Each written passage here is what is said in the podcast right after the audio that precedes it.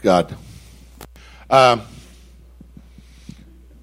most of you know that at any given time there are people within our body that are going through various trials and tribulations and challenges. And last week, as the elders prayed over people in this body, many people came forward who are walking in valleys at this time. I, I want us to remember uh, Melissa Claiborne and her family. Where is Melissa?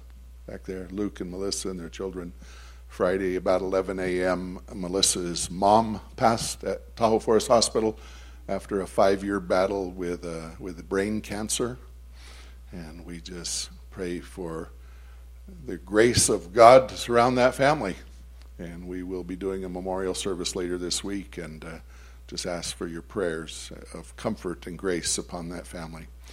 Also, last Sunday, uh, Bob and Cheryl Stull, who are part of this church, I know Bob got to church and the tears were standing in his eyes because he has a little grandson that was on his way to the hospital. And uh, that little grandson, Porter, has a blood disorder that uh, when he gets an infection that most people can fight, he can't. And it's been a long week, and he's been back and forth to the emergency room. But in I mean, this is so right on with what we're going to be talking about this morning. Um, in all that, some crazy stuff happened, didn't it, Bob? You want to come and take a couple minutes and share with the body what God has done at the Stull House this week?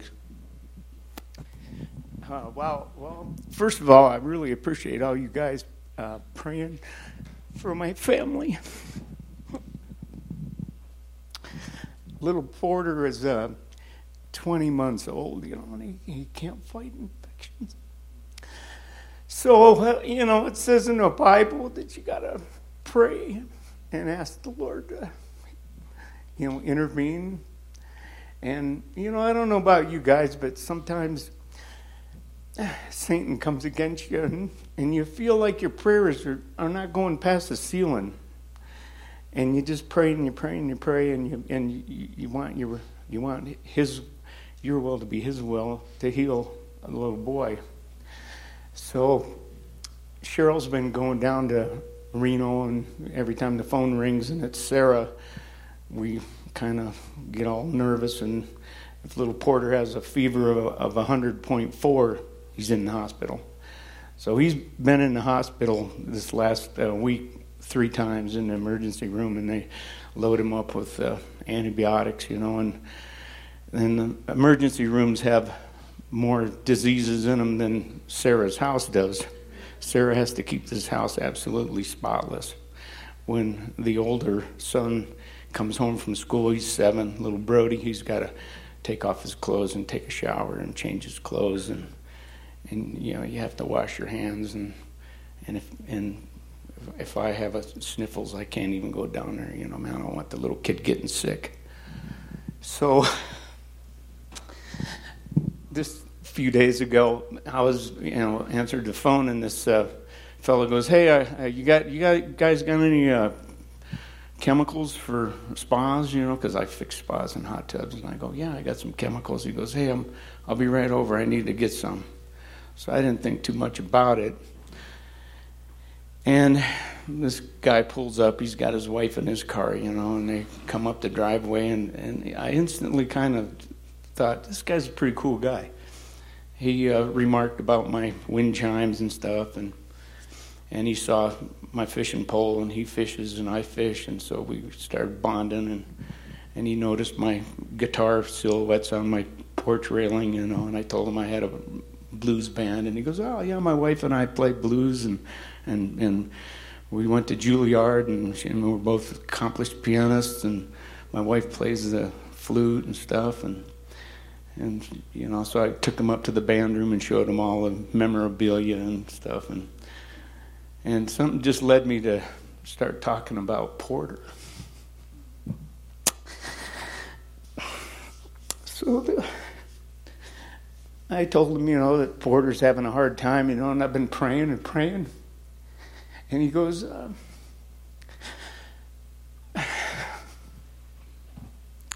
My wife and I are Christians. we're both Christians, you know, so we will be praying for you. You want to pray? And I go, yeah, okay. I go, man, I don't know what's going to happen with this little kid, man. You know, the doctors they don't know how to take care of it. You know, he goes, he goes, I, uh, I happen to work at Stanford University, and uh, I'll talk to my colleagues, and we'll get Porter in there, and we'll uh, see what we can do for Porter.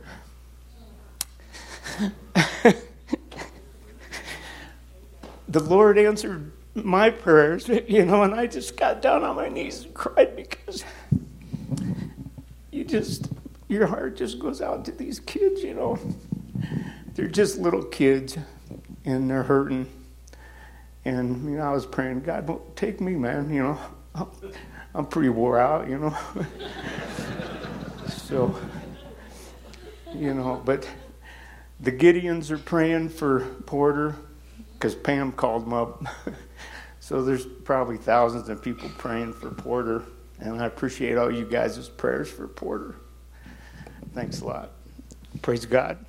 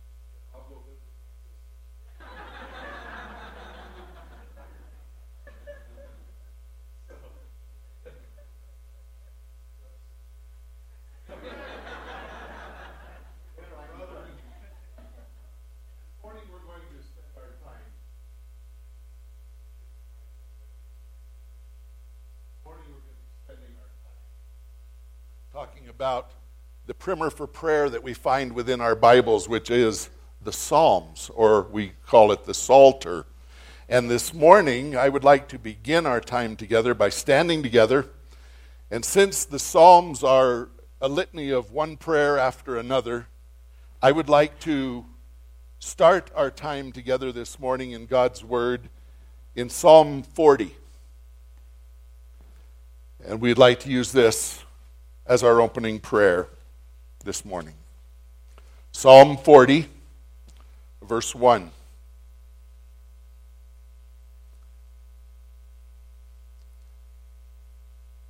I waited patiently for the Lord.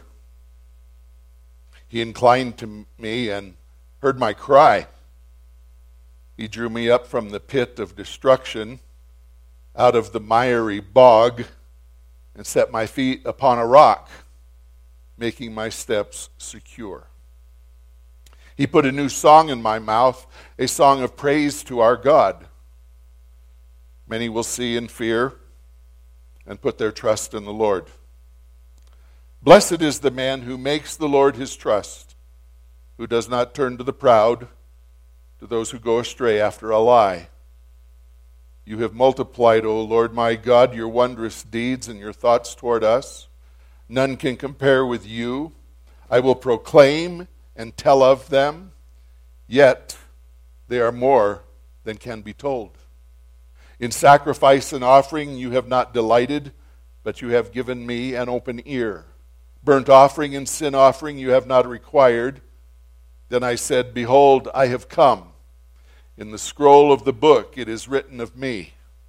I delight to do your will, O my God. Your law is within my heart. I have told the glad news of deliverance in the great congregation. Behold, I have not restrained my lips, as you know, O Lord. I have not hidden your deliverance within my heart. I have spoken of your faithfulness and your salvation. I have not concealed your steadfast love and your faithfulness from the great congregation. As for you, O Lord, you will not restrain your mercy from me. Your steadfast love and your faithfulness will ever preserve me. For evils have encompassed me beyond number. My iniquities have overtaken me, and I cannot see. They are more than the hairs of my head. My heart fails me. Be pleased, O Lord, to deliver me. O Lord, make haste to me. Let those be put to shame and disappointed altogether who seek to snatch away my life. Let those be turned back and brought to dishonor who delight in my hurt.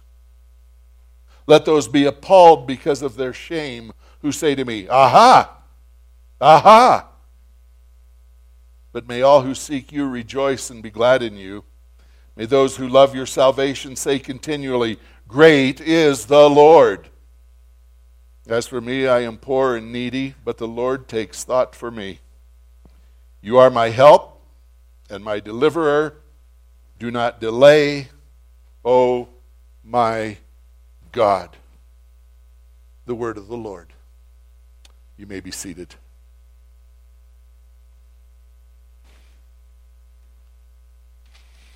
This morning,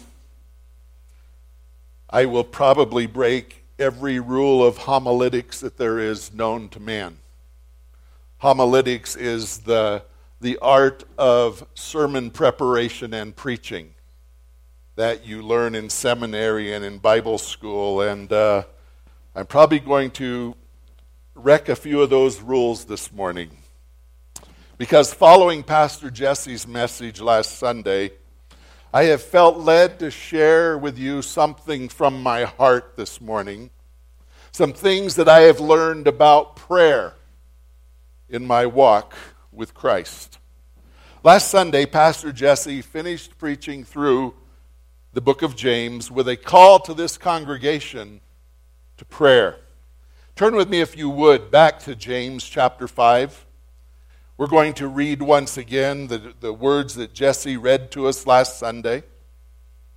James chapter 5, verse 13. We read these words Is anyone among you suffering? Let him pray. Is anyone cheerful? Let him sing praise. Is anyone among you sick? Let him call for the elders of the church and let them pray over him, anointing him with oil in the name of the Lord. And the prayer of faith will save the one who is sick, and the Lord will raise him up. And if he has committed sins, he will be forgiven. Therefore, confess your sins to one another and pray for one another that you may be healed. The prayer of a righteous person has great power as it is working. There is a verse in the book of Luke that has been a verse that has amazed me. I've spent many hours contemplating it over the years. Luke 11 1 says, Now Jesus was praying in a certain place. And when he finished, one of his disciples said to him, Lord, teach us to pray. What is it about this that amazes me? I've been amazed by the fact that after walking with Jesus and after hearing him preach, and after seeing all the miracles that he performed, that the disciples did not ask him to teach us how to do miracles or how to preach. They asked him, Lord, would you teach us to pray? Consciously or subconsciously, they linked the power of Jesus' ministry to his prayer life. For they often found him, especially according to Luke's gospel, they often found Jesus praying alone. They often got up in the morning and he was nowhere to be seen. And as they went out and searched, they would find him praying. Many times he had gotten up and gone out and prayed all night long. But Jesus, the God man, uh, God in the flesh, for his ministry to succeed, he had to pray. And if he had to pray for his ministry to succeed, how much more we? And the disciples somehow connected all of this. His power in preaching and his power in miracle working was linked to his prayer life. 47 years ago, I surrendered my life to the Lord Jesus Christ. I've prayed a lot of prayers in that 47 years. And yet, in many ways, I feel like a toddler taking its first shaky steps when it comes to the subject of prayer.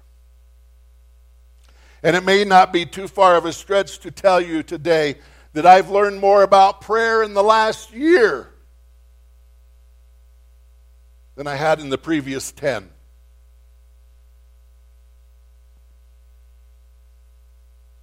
I've come to understand that everyone prays at one time or another. Having been created in the image of God, it is one of our most primal human instincts.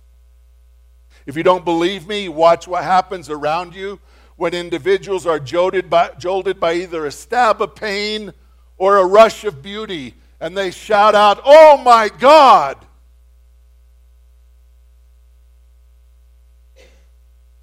In that moment, the cry may be praise. In that moment, the cry may be a complaint. In that moment, the cry may be a curse. But no matter, it's still prayer. When the deep center of our lives are exposed, we unthinkingly revert to our first language, and that is prayer.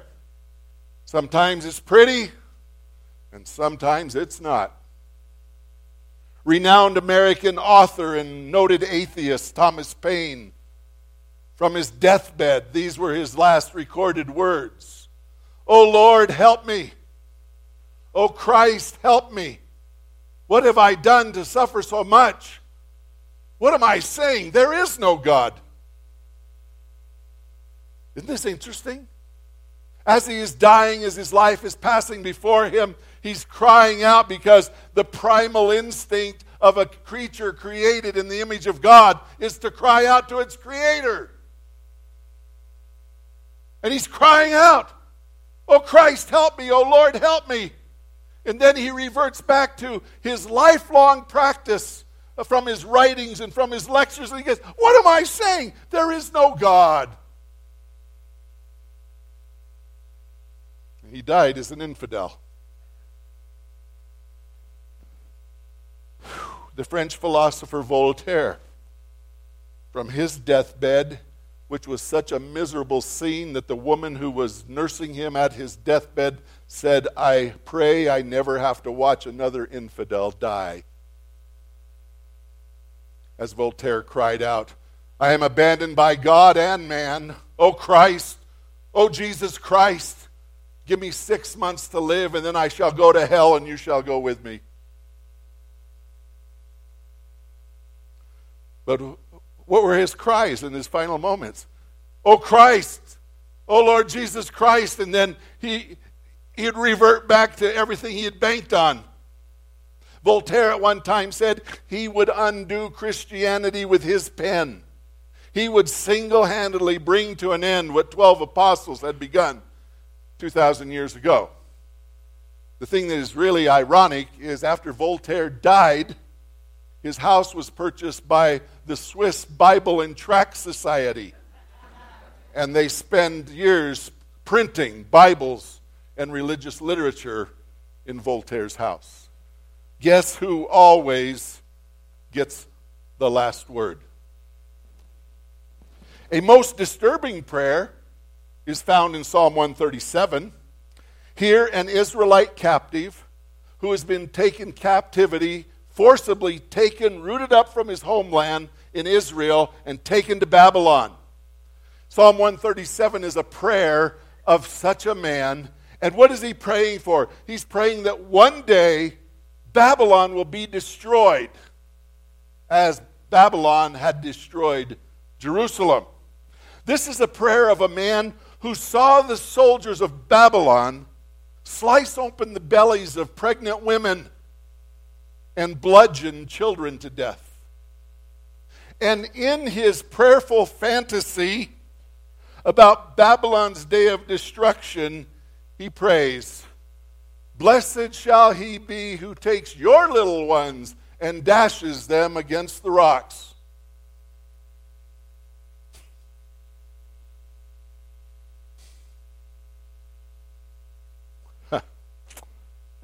I read that and I'm stopped in my tracks.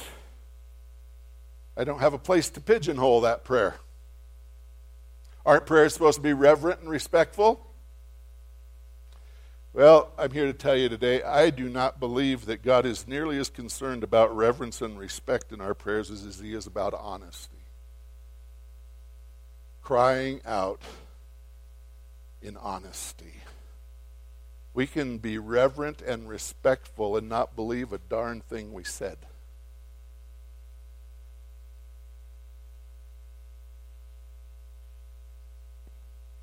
You see, I fear that sometimes we've strayed too far afield from the prayer book that God has given us. A prayer book right in the middle of His holy word. The Psalms, our primer for prayer. The Psalms are different than any other writing in the Bible. Each psalm is a snapshot of a human response to life. We read responses of joy, responses of worship, responses of thanksgiving, responses of anger, responses of rebellion, responses of complaint, responses of hatred. The book is filled with oh my God moments. In the Psalms, we read responses of joy, praise, thanksgiving, and worship. We read responses of anger, loss, abandonment, and suffering. In their original form, these Psalms are very earthy, they're very raw, they're very rough. They're far from the genteel, smooth, and polished rhymes of King James English. The Psalms are not as much God speaking to man. There is, there is little doctrine in the book of Psalms where we can go other places and get teaching, thus saith the Lord. There's little doctrine in the book of Psalms because they are not so much God speaking to man, but man crying out to God.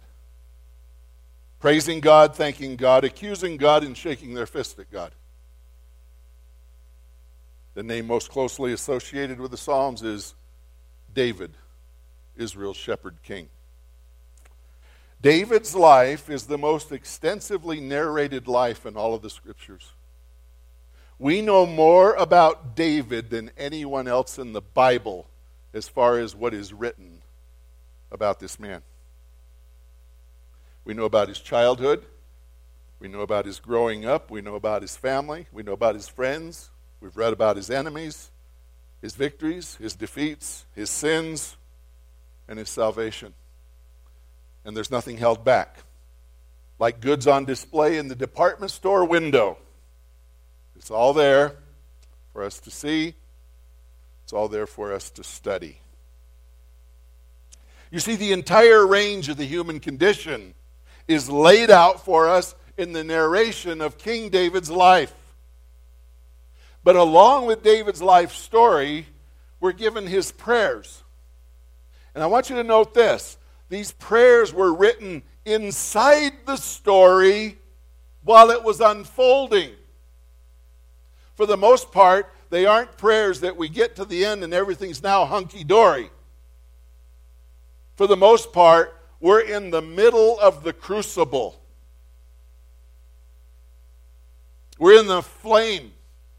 And it's David crying out. This is where I do like some of the Bibles that some of you have studied through the chronological order of the Bible, the way the Bible was laid out originally, or the, the, the storyline of the Bible. The thing I love when you get to Chronicles and Kings and David's life is you'll read of an event where King Saul is hot on the tail of, of David and he's ready to kill him and be done with him. And then it'll say, before you go on to the next chapter in Kings or Chronicles, it'll say, go to Psalm this. And there you get to read the psalm what was really coming out of David's gut and out of his heart in the midst of the situation that he was in, whether it was a time of celebration and joy and praise, or whether it was a time of trial and defeat and loss. It's all there for us. Therefore, we find David praying praise, prayers of praise and thanksgiving, prayers of complaint and accusation, prayers of, Where were you, God, when I really needed you? Prayers of surrender to the God who is sovereign over creation. Calvin Seerveld says, The Psalms are the gut of the Bible. I like that word. From the gut. It's raw, it's rough, and it's speaking of the very core of who you are as a person. From the gut. From the gut. From the gut. In the Psalms, we find the experiences of human beings before God human beings utterly exposed by the events of life.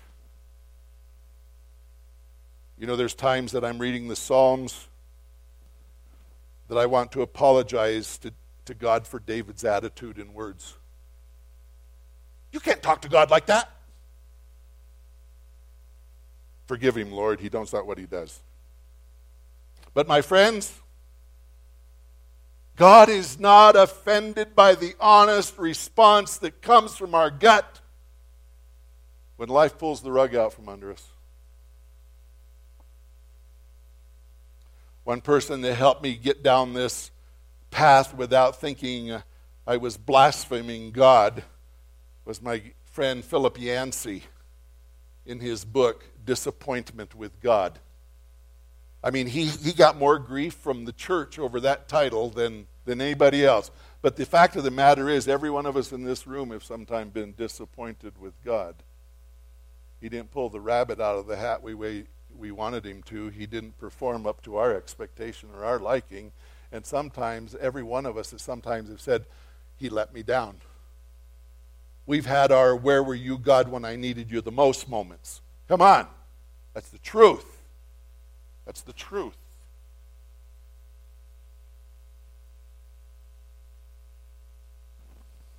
Years ago, February of 1992, my best friend, Mark Yates, was killed in an avalanche in the Manti La Sal Mountains just outside of Moab, Utah. I had been pastoring this church all of seven months at that point. I hopped on a train downtown Truckee and headed for Utah, where I did Mark's memorial service and spent time with his wife and two children.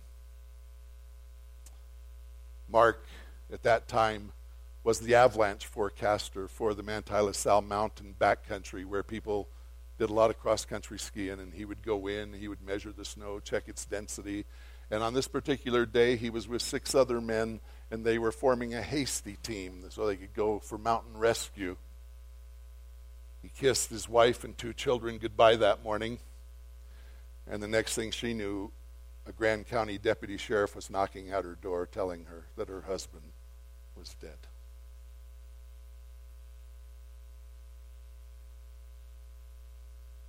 Two or three months later, my whole family returned to Moab for some R&R.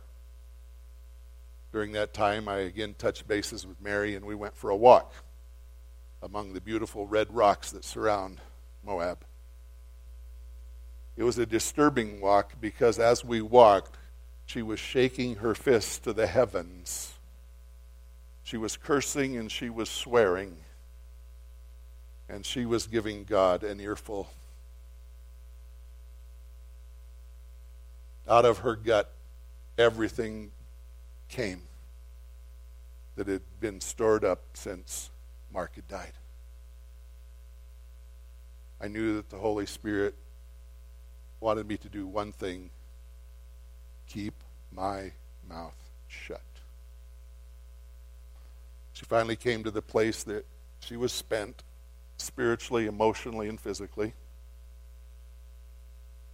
And I wrapped my arms around her and I said, Mary, all I can say is one day the sun will shine again. One day, the sun will shine again. About a year and a half later, I got a phone call one day. She was working at one of the doctor's offices in Moab. She says, I don't have very long to talk, but I just want you to know, Wayne, the sun is shining again. She had met a man named Jim Grizzard. A few months later, they were married. She brought two children to the marriage, and they had two since. And uh, she's been married to Jim since 1994. And I've been thinking about that this week because at the beginning of Mary's lament was this How long, O Lord, will you forget me forever? How long will you hide your face from me? That was the Mary I was walking with that afternoon. One of the things, let me share this, that happened during that time. She, she never quit attending church, and she was at church one Sunday evening, and they were taking prayer requests. And some woman said, Well, my children are going to Salt Lake City next week to spend the week with their father, and I just want to pray for their safety and all this kind of stuff. And another woman says, Don't worry, dearie, God will never let anything bad happen to your children. And Mary came out of her chair like she'd just been shocked, and she said, That is a lie. We need more of that kind of honesty in the church. She said, That's a lie. That's a lie. I kissed my husband goodbye. He goes out the door to his job, and the next thing I know, I'm a widow and my children are orphaned. You see, my brothers and sisters, contrary to popular belief, we live in a fallen world.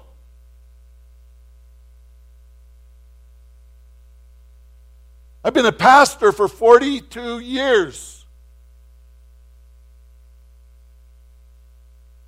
I've done a lot of Christian funerals. Do you know that Christians die? They die in car accidents, they die from cancer, they die from heart attacks. One gentleman that I knew was killed in a mining accident, another in a hunting accident. Living on this earth as a Christian does not make us exempt from a broken world that surrounds us.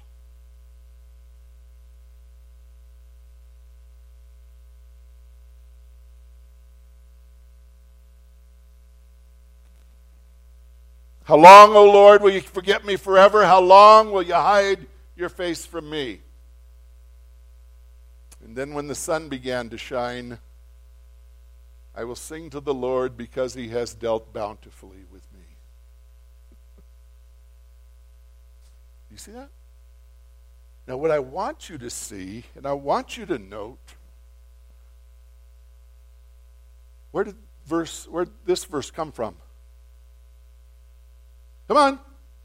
Read. Psalm 13:1. Where'd this verse come from?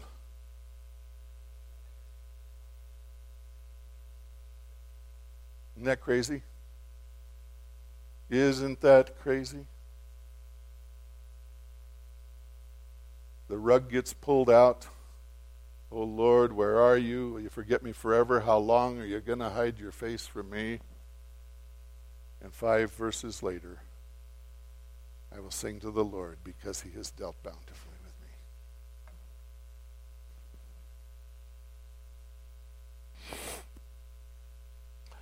I start every day in the Psalms. Why? Because they remind me that I am not alone. I am not alone in my joy. I'm not alone in my pain. I'm not alone in my depression. I'm not alone in my elation. I'm not alone in my anger, and I'm not alone in my loneliness. I have a litany of people that I can go to who have been where I have been. And I've watched the honesty that comes out of them in their place, in that mountaintop, in that valley deep.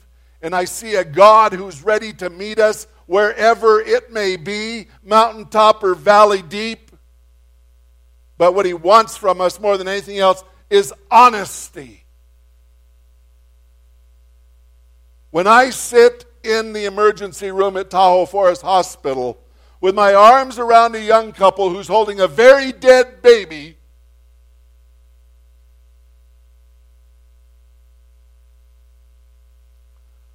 It is not time for me to wrap my arms around and say, oh, everything's going to be all right. It's time for me to weep with them and just hold them. I don't want to put you on the spot, Kim, but I remember a night at the emergency room standing beside you and your husband's body. Wasn't a lot to say then, except hold Kim and her kids and give them to Jesus. You've walked Mary's path. I'm glad you're still in church. She didn't cash in the chips, she didn't cash out.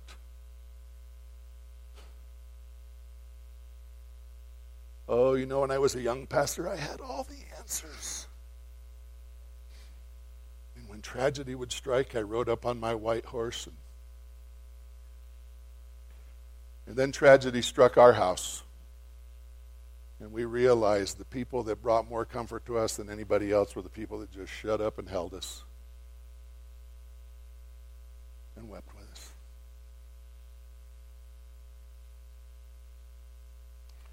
I thank God that He's given us this book this book that we can go to, this book that we can pray through, these prayers that we can pray. And they've got every emotion you're ever going to know, ever experience. And though they sound sometimes, I don't like the way that sounded. Tell you what, if it's honest and it comes from the heart, we've got a great big God that can handle it. And He has a way of just wrapping us up, taking our doubts and our fears and our anger making it better. I read the Psalms because in them I know I'm not alone. You see, there's days I open the Psalms and my cry is, My God, my God, why have you forsaken me? Why are you so far from saving me? From the words of my groaning, Oh my God, I cry by day, but you do not answer, and by night, but I find no rest. Yep, your pastor has days like that too.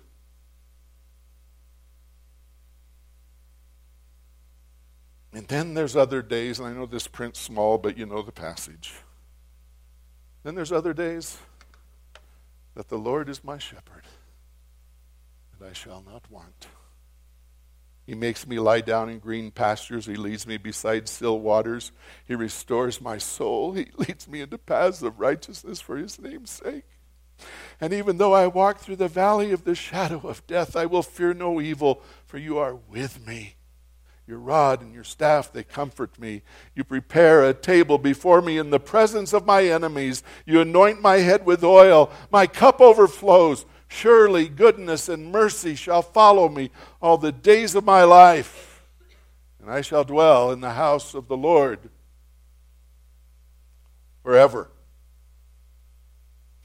In his message last Sunday, Pastor Jesse called us to prayer, to pray as individuals, to pray with your elders, to pray for and with one another. You know, one of the things that that passage in James says that I'm going to be writing on my blog post this week at both uh, oneanotheronline.org and sbctruckee.com. It says, Pray for one another so that you may be healed. It's an intercessor's prayer. You see, most of the time when we're in the, in the pit, all we can think about is us. The Bible says when we're going through our own stuff, pray for others. Pray for one another that you may be healed. There have been more times in my life when I've gotten out of my stuff and started praying for others in their stuff. I found that God snuck in the back door of my life and met my need while I was praying for their stuff. Crazy how He works. But that's kind of how it works. Praying with one another, praying for one another. And I may as well give a PSA announcement while we're here. You know, every Wednesday at this church from noon till 1 o'clock, there's a prayer group that gathers for one hour of prayer and has for 25 years. It's called Gideon's Army. And if you're ever wandering about at noon on Wednesday and you don't have a place to go or something to do, come join us. We'll let him in, won't we, Mavis? We won't let him in, won't we, Nancy? I'll tell you what, these two ladies, it's their prayers that sustains this ministry. Not really, but it helps. But it helps. Today, I want to invite you to jumpstart or reinvigorate your prayer life with the Psalms. I dare say that as you borrow these words that have been written by another, you will find that your words will begin to erupt from within them because you're going to come to a line goes, I know exactly what he's talking about. And you know, and there's some enemies that I've had too that I would probably like to see their head bashed against the rock. Come on. and this is how I feel on the heels of this loss, on the heels of this gain, on the heels of this victory, on the heels of. And all of a sudden, in the midst of that psalm, it was written by another under the influence of the Holy Spirit and left here for you and me. Our own prayer begins to weave and rise heavenward. I dare say that as you pray them, your prayers will come. It's here that you will learn how to pray when peace like a river attendeth your way. It's here that you will learn how to pray when sorrows like sea billows roll. Saying with the old hymn writer, It is well it is well with my soul. Let's pray.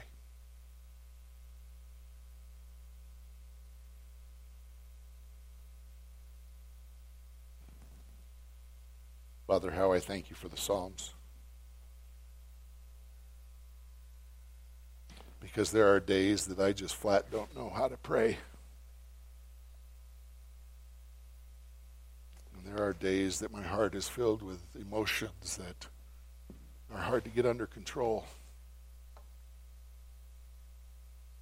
And on those days when I don't know what to say and when I don't know how to pray, I find comfort and solace in the Psalms. As somebody else gives life in words to that which I'm feeling in my own heart. And it's been the whole gamut, Lord Jesus. It's been the praises and the dances and the shoutings on the mountaintop when things couldn't be better. It's been your faithfulness in walking with us when the light is not shining where we presently stand.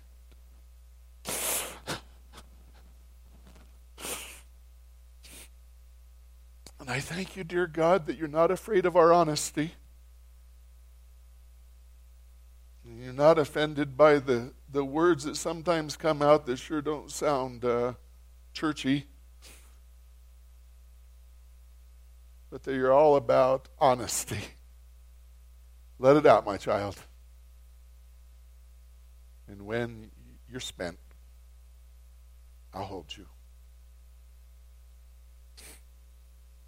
Father, last week, Sandy and I was watching the nursery, and I went in the nursery, and uh, there was little Henry Schroeder, and he was not happy camper.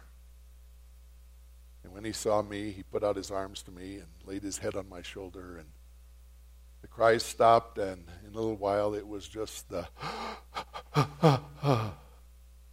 as he settled down in my arms.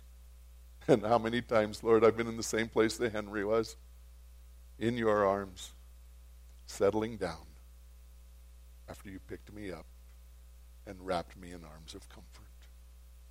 And that's here for every person, dear God. This, this isn't a, this is a one size fits all thing. And the Psalms are there. We've got them right there in our Bible. We maybe sometimes too quickly run to a Christian bookstore or something to buy prayers, and nothing wrong with those. I love reading the prayers of some of the warriors of the faith. But right there in the middle of our book are prayers inspired by you. And I pray whether today we are getting ready to lay a mother to rest, or whether we are fretting about a little grandchild who's been in and out of the hospital a lot this week, or a marriage in our midst that's struggling, or a family who's going through financial difficulties.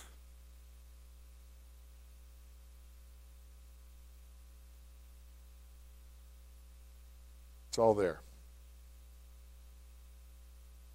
Prayers that have been prayed by your people, ready to be prayed again and again by your people.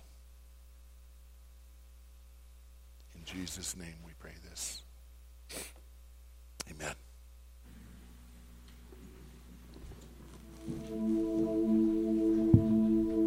Let's stand and respond to our God.